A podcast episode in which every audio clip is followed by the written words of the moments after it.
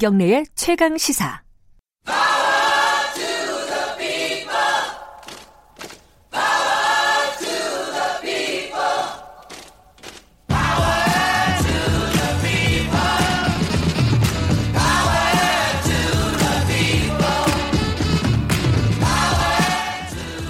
지금은 을밀 때 어, 을들의 입장에서 을의 목소리를 통해 함께 사는 세상을 생각하는 시간입니다.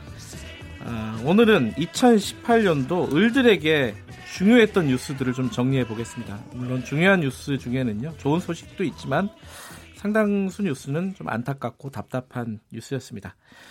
지금은 을밀 때 항상 같이 하시는 민생경제연구소 안진걸 소장 나와 계십니다. 안녕하세요. 네, 안녕하십니까. 소장님 올해 예. 한해 엄청 바쁘셨죠? 와, 정말 올해 마지막 날인데도 예. 저희가 또 발로 뛸 수밖에 없는 게 방금 우리 최경영 기자 이정환 대표님께서도 예. 그 간장 게장 뭐 새벽 예. 3시에 당연히 그 시간에 누가 보러 가겠어요. 뭐 예. 그런 왜곡 보도. 뭐 일부 좀 예, 술을 그런, 드시는 분들이 가겠죠. 아니 그 3시에는 그런 분들도 없습니다. 요즘에는 예. 그런 문화가 아니거든요. 예. 그러니까 지금 어제 오늘 또 보니까요. 주유수당. 예. 사실 주유수당 이미 많이 토론됐는데 1953년도 근로기준법 때부터 시행됐었고 네. 1988년 최저임금 도입될 때도 월급으로 줄 때는 주수당 포함해서 줘라고 되어 있던 거고 네. 박근혜 정부에서 이미 월급으로 주수당을 포함해서 발표를 했습니다. 네. 그걸 줘라고 주지 않으면 위반이라고. 근데 그것을 이번에 시행령에 말끔하게 정비를 하는 것 뿐이거든요. 새로 주수당을 부과하는 게 아니고. 네. 근데 방금 제가 언론 보도 살펴보니까요. 내년도에 최저임금 10.9% 인상에다가 주유수당을 새로 부과하는 것처럼 보도를 하는 거예요. 아. 이건 너무 거짓말 뉴스잖아요. 그러니까 음. 어, 저는 항상 제가 옛날에 참여연대 활동할 때도 팩트에 기반해서 그러니까 진보와 중도와 보수가 어떤 입장 차이 있을 수 있잖아요. 네. 그래서 서로 대화하고 소통하고 그럼 대한민국이 더 향기로운 대한민국이 저는 된다고 믿고 있는 사람이거든요. 네. 근데 아예 처음부터 거짓말로 이렇게 덤비면 이건 좀 해도 해도 너무 한다 싶은데 저는 그래서 어제 어제, 어제 오늘 뭐 쉬지도 않고 네. 이 주주당과 관련해서 너무나 거짓 애국이 심하길래 뭐 네. 그거에 맞서서 뭐 캠페인도 하고 글도 쓰고 뭐 방송도 하고 이러고 있습니다. 연말에 네. 더 바쁘시네요. 예. 어, 새해 그러니까 새해 복 많이 받으시라 말씀드려야 되는데 연말에 또 네. 이렇게 누군가를 비판한다는 거 청취자들께 굉장히 죄송스러운 일이지만 네. 어, 제가 이제 올해 4월까지 참여연대 다녔었고 20년 동안 다닌 걸 그만두면서 민생경제연구소를 만든 이유가 바로 그겁니다. 아. 보니까 이게 권력을 감시하고 어, 다방면의 시민운동도 중요하지만 네. 경제라는 게 너무 재벌 대기업 또는 슈퍼갑 또는 일부 수구적이고 기득권 을 옹호하는 경제 신문들이 경제 전문가로 나와요. 예. 또는 미국에서 유학을 갔다 와갖고 모든 걸 시장에 맡겨야 된다고 하는 분들이요. 근데 사실 경제 전문가는 경제는 경세 재민의 준말이잖아요. 네. 세상을 합리적으로 경영하고 백성을 구제하는 게 경제거든요. 다른 경제 전문가는 바로 지금 이 방송을 듣고 계시는 청취자들이시고 음. 을들이시고 서민들이고 저소득층들이고 중산층들입니다. 노동자이고 중소상공인들이 경제 전문가이고 이분들의 경제를 이야기해야 된다 해서 민생경제연구소를 만들었는데 사실 처음에는 좀 쉬어가려고 그랬어요. 예. 조금 쉬면서 연구만 하고. 네. 근데 바로 뭐 최저임금이나 주유수당이나 노동자 서민들 저소득 등 소득을 늘려서 경제를 활성화하자고 하는 정책이 너무 말도 안 되게 공격을 받다 보니까 참여됐을 때부터 더 바빠졌습니다. 아, 그래요? 아, 예. 그래서 올해 정말 심없이 달려왔네요. 예. 근데 최저임금 말씀을 하셨으니까 예. 지금 뭐 올 한 해 내내 최저임금이 계속 어떤 뭐 언론이나 뭐 이런 예. 화두였는데요. 뭐 좋은 쪽으로든 나쁜 쪽으로든 맞습니다. 지금까지 이제 주유수당이 또 얹어지면서 또 최저임금이 또 이제 불씨가 되살아났어요. 예. 근데 뭐 그런 측면들이 있는 것 같아요. 최저임금이라는 게 과연 소득 재분배에 어느 정도 효과가 있느냐 이건 좀 논쟁적인 사안이지 않습니까? 예, 예. 제가 아주 명쾌하게 두 가지 말씀드리겠습니다. 네. 자, 우리나라 역사상 처음으로 월급 200만 원이 넘는 노동자가 네. 그 60%를 넘어섰습니다. 네. 전체 2천만 명 정도 임금 노동자는 60%를 넘어섰는데 이건 명백히 최저임금의 성과거든요. 네. 그래서 실제 최저임금을 받거나 최저임금 주변에 있는 노동자들 한 천만 명 가까이 되는데 네. 이분들은 집집마다 좋아하십니다, 실제로. 예. 근데 문제는 그것을 지불할 능력이 어려움을 느끼는 중소상공인이나 자영업자들 일부 있다는 거잖아요. 네. 근데 전체 600만 중에서 고용원이 있는 자영업자가 160만 명입니다. 네. 그러니까 모든 자영업자 힘든 것도 아니죠. 음. 그 160만 명이 급여를 줘야 되니까 힘든 건 사실이었다. 그렇죠, 사실이죠. 그래서 네. 어, 소득 재분배 효과는 확실히 있는데, 네. 근데 통계청 소득분이 발표해서 상위 소득 20%는 엄청나게 소득이 늘어나는데 하위 소득 20%는 줄어들거나 정체된 거 나왔는데 네. 왜 그러냐가 굉장히 논란이었어요. 제가 이건 계속 공부하면서 알아냈어요.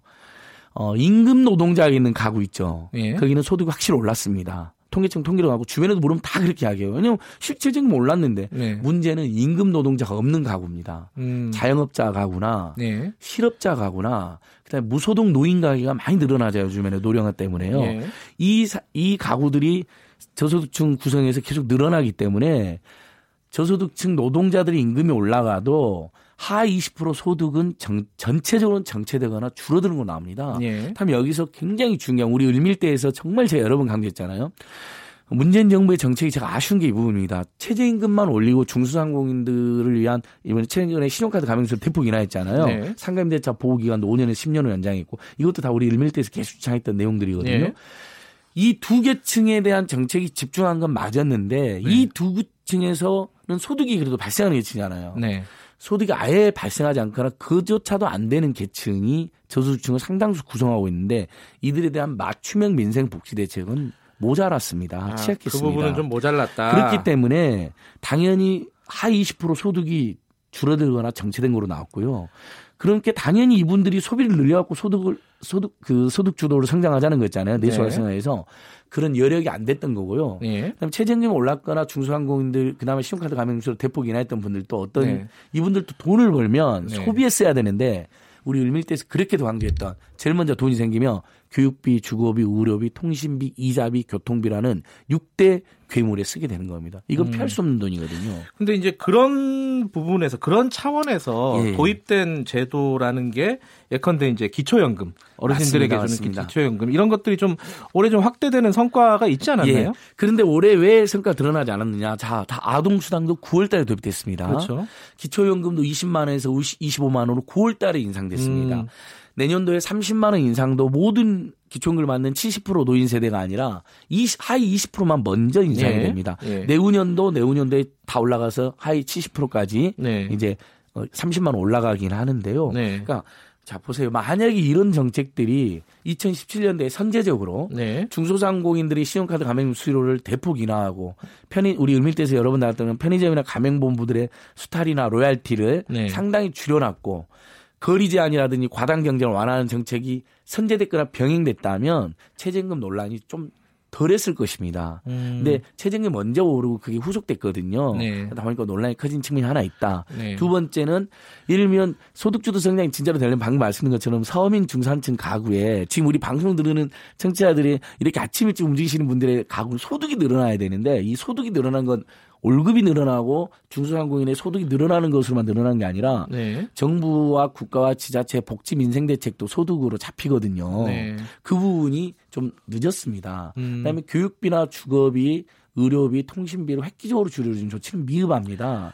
그러니까 예를 들면 이제 친환경 무상급식도 이번에 확산되고 있고 고교 무상교육도 내년부터 인문계까지 대부분 적용된다고 하고 무상교복도 확산되고 있지만 다 이게 최근 정책들입니다. 음. 그러니까 당연히 소득주도 성장이 올해 내수 활성화가 눈에 띄게 드러날 수 없는 조건이었던 거죠. 근데 예. 제가 감히 장담컨대 지금 올해 굉장히 좋은 정책들이 중반기 하반기에 많이 생겼거든요. 네. 아까도 말씀드린 신용카드 가맹 수는 얼마나 인하를 했냐면요. 빵집 프랜차이즈 A 프랜차이즈에서 본사에 조사를 해보니까 1년에 550만 원 인하된답니다. 음. 프랜차이즈 빵집 그 가게 하나마다. 네. 그러면 최저임금 인상분을 상회하거나 충분히 감당하는 수준이 돼버리잖아요. 550만 원 줄어드니까 1년에. 예. 알바 청년 두명 썼다고 생각해 보자고요. 20만 원 오르면 한 달에 40만 원이 최저임금 올라간 거잖아요. 예. 1년이면 480만 원이잖아요. 예. 근데 550만 원이 최저 그 신용카드 가맹 수수료 줄어들었기 때문에 최저임금 인상분보다 더 소득이 생기는 거거든요. 그러니까 내년에는 어그 저소득층과 서민 중산층의 소득이 늘어나서 소비가 늘어나서 내수를 살리는 이 정책이 효과가 좀 드러날 거다. 왜냐하면 아동수당, 기초연금 다 도입됐고 예. 증액됐고 예. 통신비 감면 조치도 올해 7월 달부터 기초연금을 받는 노인분들의 만천 원씩 의무 감면 받는 조치도 올해 7월부터 시행됐습니다. 그러니까 대부분 보시면 알겠지만 의미 있는 민생 대책들이 중반기나 하반기에 많이 음. 나왔습니다. 이 효과는 내년이나 내후년에 서서히 드러나야 되는 거예요. 그래서 예. 제가 연말이라서 그냥 일부러 희망적인 뉴스를 드린 게 아니라 실제로 지금 청취자들께서도 아 그렇네 보니까 대부분 중반기나 하반기에 이런 조치도 있었다고 그 받으신 분들이 피부로 느끼실 거예요. 예. 그리고 이제 아동수당 같은 것도 90%만 주다가 그 자유한국당이 반대로 90% 줬는데 행정비용만 천억이 넘게 들어서 예. 내년 1월 달부터는 이제 100% 그 다음에 대상도 내년 9월부터 하는 만 7세 미만으로 확대되잖아요.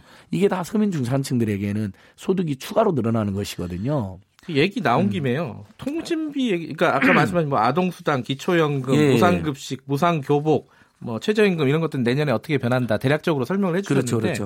음. 통신비 같은 경우는 이게 우리 일상생활에 굉장히 중요한 어떤 비중, 예, 아니, 큰 예. 비중을 차지하잖아요. 맞습니다. 비용이. 중요합니다. 근데 네. 내려갈 생각을 잘 안 해요. 이게 예. 아까 이제 노인들에게 좀 싸게 주는 부분들은 새로 예. 생기긴 했는데 그렇죠. 일반적으로 예.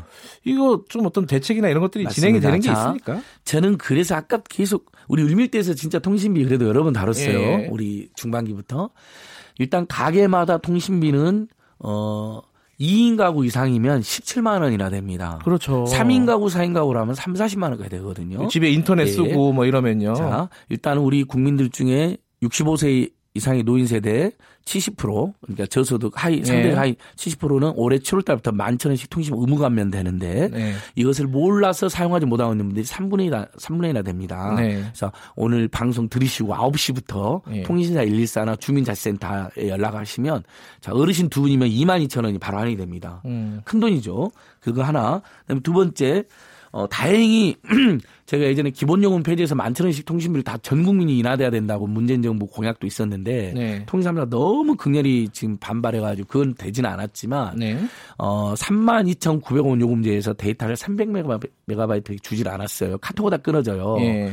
그러니까 굉장히 저 저가 요금제가 부실했던 거잖아요. 네. 근데 어 하반 중반기에 이제 이것도 이제 모르시는 분들이 많은데 제가 알려드리면 3만 3만 원, 3만 3천 원 정도 요금제를 내면 데이터가 이제 1.2기가 3기가가 주는 요금제가 나왔습니다. 음. 그러니까 본인이 예를 들면 1기가 2기가는 써야 된다고 생각해서 4만 원대나 5만 원대 요금제에 가입되는 국민들이 많으시거든요. 네. 일괄적으로 만천 원씩 줄어지지는 않았지만 저렴한 요금제가 나온 거예요. 자기가 지금 쓰고 있는 4만 원대, 5만 원대 그 데이터 조건이랑 비슷한 요금제가 지금 3만 원대 초중반에 나와 있습니다. 네. 근데 이걸로 갈아타기만 하면 되잖아요. 통신사 114로 전화하시면 위약금 없이 자기 통신사의 경우는 바로 변경이 되니까 음. 그렇게 해서 또 5천에서 만 원 정도 추가 할인 받았으면 좋겠고요. 예. 이제 결정적인 것도 요금 할인 선택 약정 요금 할인이라 해서 네.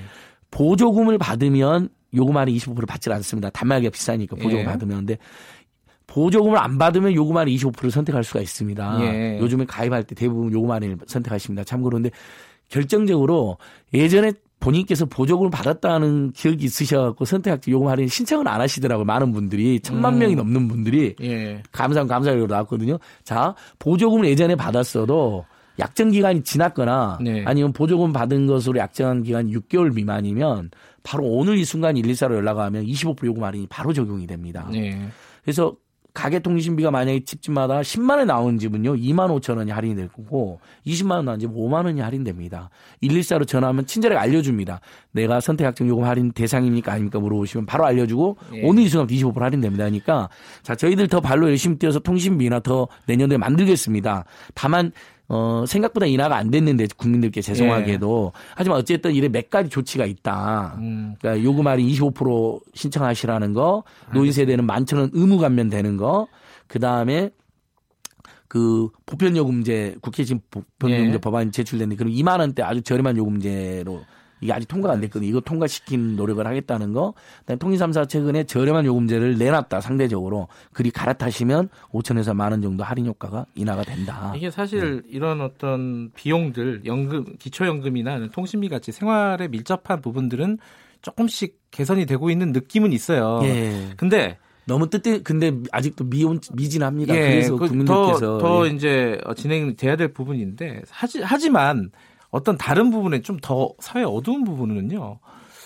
어, 예를 들어 작업장에서 산재로 예. 사망하는 경우 혹은 집이 뭐 고시원이 불이 나가지고 예. 주거가 취약해서 뭐 불이 나 불이 나서 숨진 사람들이 많은 경우, 철거민들이 집이 없어가지고 예. 한강에 투신하는 경우, 이런 경우에 대한 뉴스들이 굉장히 많았어요 올 한해에는 그러니까, 이런 부분은 좀 예. 개선이 안 되는 겁니까? 어떻습니까? 올해 올해를 돌이켜 보면 네. 저도 가끔 자괴감이 들 때가 바로 이럴 때입니다. 네.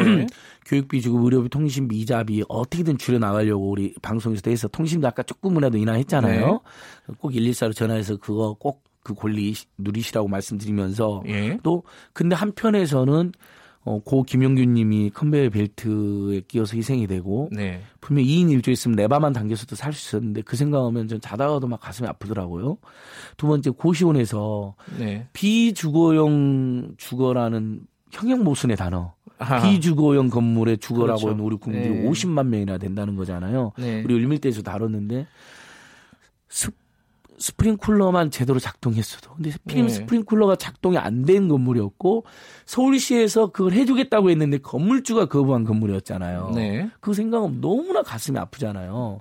그 다음에 방금 말씀하셨던 것처럼 또 우리 을밀대에서 다뤘었어요. 아현동 철거촌에서 네. 철 강제 철거를 네 번이나 당했던 아드님이 3일을 잠도 못 자고 밥도 못 먹고 씻지 못 하다가 한강에서 이제 투신해서 돌아가신 다음에 그 네. 마지막 편지 저는 이렇게 하지만 우리 어머니에게 임대주택을 제발 공급해 주세요. 예. 어머님의 절규. 우리 아들 사랑 아들이 가버렸는데 내가 임대주택에 들어가면 무슨 의미가 있느냐. 예. 그러면 그러니까 이런 거 보면서 만약에 우리 사회가 강제 철거했을 때. 예. 좀 저렴한 임대주택으로 들어갈 수 있는 권리를 보장해줬다면 누가 자살을 하고 3일, 4일 동안 씻지도 먹지도 잠도 못 자면서 노숙을 했겠습니까? 그 하나씩 좀 보면요. 예. 그 위험의 외주화 같은 경우 이제 국회에서 어, 이른바 이제 김용균법이 통과가 되지 예. 않았습니까? 근데 좀 부족하다라고 주장하는 쪽들이 있는 것 같아요. 예. 특히 이제 노동자라든가 이쪽에서는 또 김용균 씨 어머니도 이제 시작이다 이런 예. 인터뷰를 하셨는데 어떤 부분이 아직 좀 아직 부족한 이제 겁니까? 어머님 같은 경우는 이제 대통령께서도 만나자 예. 1호와 대책을 상의하자 할 때 어, 좀 더 진상 규명과 책임자 처벌까지 이루어진다면 뵙고 싶다 이렇게 이제 말씀해 주셔서 또 그 애절한 심정이 예. 굉장히 화제가 됐는데요. 일단 방금 말씀드린 진상규명 책임자 처벌 안 된 부분 좀 하나 있고 어, 결정적으로는 어, 위험한 업무를 외주하지 말자는 온칙에는 합의가 됐지만 네. 그 위험 업무의 범주가 너무 제한적이기 때문에 대통령령으로 예, 정한다고 정하게 되는데 예. 들면 2년 전에 구역 사고 예. 이것을 위험한 업무로 이런 거 같은 경우는 그냥 단순 정비 업무로 만약에 분류가 되면 거기에 그냥 계속해서 그걸 외주화 주게 되는 상황이 되는 겁니다. 그래서 예. 어 대통령이 정하게 되었는데 범위가 너무 좁다. 그러니까 우리가 딱 봤을 때 포괄적으로 또 일말의 위험함이라도 있다면 뭐 사무실 단순 사무업무 같은 거 우리가 이야기하는 게 아니잖아요. 네. 일단 상시 지서적인 업무인 경우에 음. 원칙적으로 정규직으로 뽑아서 본사가 책임지게 하고 아무래도 본사 직원이면 좀 더 신경 쓸 거 아닙니까? 그다음에 위험 업무, 위험 업무 안전 업무를 국민들의 생명과 안전과 건강을 다루는 업무하고 거기서 일하는 노동자의 생명 안전과 건강이 직결되는 업무로 이렇게 포괄적으로 네. 해석해서 가급적 유해를 최소화하는 그래서 기본적으로는 정규직으로 어 직영으로 어 그리고 외주할 수 없게 이렇게 만들었는데 그 부분이 너무 좁다는 게 일단 지적이 하나 있고요. 네. 그 다음에 어 그 처벌 수위도 좀 낮다. 이번에 좀 조정이 됐죠. 정부안보다 좀 낮춰졌죠. 예, 그렇죠. 예. 계속 제기해서 로비를 하다 보니까 그래서 무슨 자유한국당 하는 의원님이 이렇게 되면 뭐 기업이 망하고 나라가 망한다니까 네. 그것까지 하셨는데 아니 우리 국민들이 죽지 않고 일하게 하자는 건데 왜 기업이 망하고 나라가 망합니까? 그리고 그 비용은 어, 최소한의 예를 들면 서부 발전만 해도 작년 영업이익이 3천억 안팎이었거든요. 네. 그러니까 그렇게 엄청난 영업이익이 있는데 노동자를 자기 직원들을 사지 내몬 거잖아요. 어떻게 보면 네. 그런 정도 비용을 쓰게 만드는 게 문명국가의 도리입니다. 음. 그래서 어 그다음에 그 기업들이 결국은 무서워하는 게 뭐냐면 그 책임자만 처벌받는 게 아니라 기업 자체가 처벌받는 거고 예, 법인의 대표자가 예. 처벌받는 거고 예. 그러니까 그게 중대재해기업처벌법 제정안이 계류 중에 있거든요. 네. 그러니까 영국이나 호주에서는 아예 말도 살벌하게 그 자본주의 종주국들인데요. 기업 살인법이라고 부릅니다. 음, 우리도 발의는 돼 있죠. 예, 예. 그것이 중대재해 기업 처벌법이라고 해서 예. 우리는 표현도 순화를 시켜놨어요. 왜냐하면 네. 기업주의 입장도 고려를 해드린 겁니다. 네. 기업이 살인했다는 게 너무 가혹한 표현이 될까봐. 네. 그러니까 다 이렇게 배려하면서 법안도 제출해놨거든요. 근데 이것도 이제 통과 안 됐기 때문에 산업안전보건법이 좀 더 강화되거나 중대재해 기업 처벌법이라도 빨리 추가로 통과돼야 된다라는 이제 여론이 계속되고 있는 것이죠. 자, 그거는 좀 계속 국회에서도 논의가 진전이 돼야 될 예. 부분이라고 보여지고요. 또 하나는 아까 이제 주거 문제를 조금 더 자세히 보면요. 예. 그 이 열악한 주거 환경에 사는 사람들 어, 그리고 뭐 임대주택도 못 받아가지고 철거촌에서 밀려나서 이제 거리로 나가는 예. 사람. 여기에 대한 대책은 어떤 게 있어야 되는 겁니까? 우리 밀대에서 상가 임차인 이야기 여러 번 했습니다. 예. 프랜차이즈 갑을 문제도. 예. 이 부분들에 이르면 상가 임차인 이제 5년만 장사할 수 있던 데서 10년으로 연장됐습니다. 네. 거기다 신용카드 가맹점수도 대폭 인하됐고 편의점 거리 제한도 이제 더 도입된다는 거잖아요. 타 브랜드까지. 예. 그러니까 내년도 되면 최저임금 인상분을 충분히 상회하거나 감당 가능한 수준으로 됐는데 네. 주거 임차인이 문제입니다. 주택임대차법은 아직도 2년밖에 보호를 해주지 않습니다. 음. 평균 3.5년밖에 국민들이 살지를 못해요. 네. 이사 다니다 보면 얼마나 피곤합니까? 이사해야 예, 되죠. 예. 공중개 사업이 내야 되죠. 이사비 내야 되죠. 그렇잖아요. 청소해야 되죠. 결국은 요 주택임대차가 민간 주택에서 길게 살 수 있지 못하고 전월세 상한제가 없기 때문에 전월세 폭등을 막지 못하는 문제가 있습니다. 그래서 예. 자 상가임대차 못지않게 주택임대차 길게 살게 해주고 전월세 상한제를 도입해야 된다는 여론이 있는데 역시 보수 야당이 이걸 반대하면서 통과 안 되고 있습니다. 첫 예. 번째. 예. 두 번째. 그 다음에 기숙사에 살고 있거나 철거촌에 살고 있는 분들이 공공임대주택 예를 들면 요즘 1, 2인 가구가 50%나 되거든요. 예전처럼 많이 큰 평수로 지을 필요도 없어요. 공공임대주택을요. 예. 1, 2인 가구를 위해서 다섯 평에서 열 평짜리만 지어놔도 됩니다. 음. 그럼 기존 임대주택보다 훨씬 많이 공급할 수 있겠죠. 똑같은 평수여도. 근데 그게 지금도 너무 부족합니다. 이러면 문재인 정부에서도 200만 원, 서울시에서도 24만 원, 경기도도 20만 원을 찍겠지만 이제 정부 들어서 이제 찍고 있는 거잖아요. 공급 이제 되고 있는 거거든요. 그 사이에 공백이 있는 겁니다. 이 공백기에 이분들이 쫓겨나지 않도록 대책이 아주 조밀조밀하게 오밀조밀하게 있어야 되고 네. 임대주택을 지으려면 시간이 걸리죠. 네. 방법 빨리 하는 방법이 있습니다. 어 정부나 지자체가 재 임대를 해서 재임대를 해주는 방법. 네. 기존에 그런 다가오나 다세대 같은 데 있잖아요. 아니면 다세대 아파트를 매입해 가지고 간단 리모델링해서 빨리 공급하는 방법이 있거든요. 저는 이런 대책이 어, 아주 신속하게 이루어져야 된다고 생각하고 그 다음에 철거촌에서는 일단 동절기에는 강제 철거면 안 되죠. 음. 그 아현동 철거민도 12월 달 때는 강제 철거 못 하거든요. 서울시 예. 법과 지침에서 그러니까 11월 30일 날 강제 철거를 해버린 겁니다. 아 법을 예. 교묘하게 좀 피했군요. 교묘하게 음. 피했습니다. 그다음에 인권 지킴이들이 파견 나갔을 때 해야 되는데 그것도 어겼습니다. 그래서 그것도 정비가 되고 지금 어상 음, 재거 재가 재개발인 경우는 공공사업 준공공사업으로 분류가 돼서 네. 그래도 아파트 임대주택 입주권이라든지 거주 준비를 줍니다. 네. 재건축인 경우에는 아무런 보상을 해주지 않아도 되어 있거든요. 그래서 재건축인 경우에는 상가도 어 주택 임차인들도 그냥 속수매책 쫓겨나는데 네. 재건축인 경우도 그 토지나 부동산 가격이 엄청나게 상승을 하잖아요. 그래서 이득이 많이 남지 않습니까? 그중에 일부를 예. 이분들은 대책으로 쓰게 법이 개정됐으면 좋겠습니다. 원래 그렇게 되어 있었었습니다. 이명박 정부 전까지는. 근데 이명박 정부 때 또 그게 규제라고 생각해서 없애버렸거든요. 음. 그런 대책들이. 그래서 그런 어, 정말 알겠습니다. 집 없는 서민들 위한 정책은 근데 여기 그 고봉사님이 이런 네. 질문을 보내주셨는데요. 이게 그러니까 주유 수당 같은 거 아까 맨 처음에 네. 말씀하신 거예요. 근데 그게 대기업 같은 데서는 예전부터 시행이 됐는데 자영업이나 영세 뭐 소상공인한 들은 네. 관행적으로 좀안 좋았었다. 안 줬었는데 네, 이걸 줘야 되니까 부담이 된다. 근로기준법 안 주면 네. 사실은 미, 그 임금 미지급으로 처벌도 받고 예. 그 임금도 줘야 돼. 그래서 2010년 11년도에 잘 기회 보시면 청년 유니온이나 참여연대 같은 단체가 나서 가지고 예. 맹렬히 막 고발도 하고 문제 제기해서 무슨 유명한 커피 프랜차이즈가 막 5억을 한꺼번에 지급하고 6억을 한꺼번에 이런 일이 있었거든요. 네.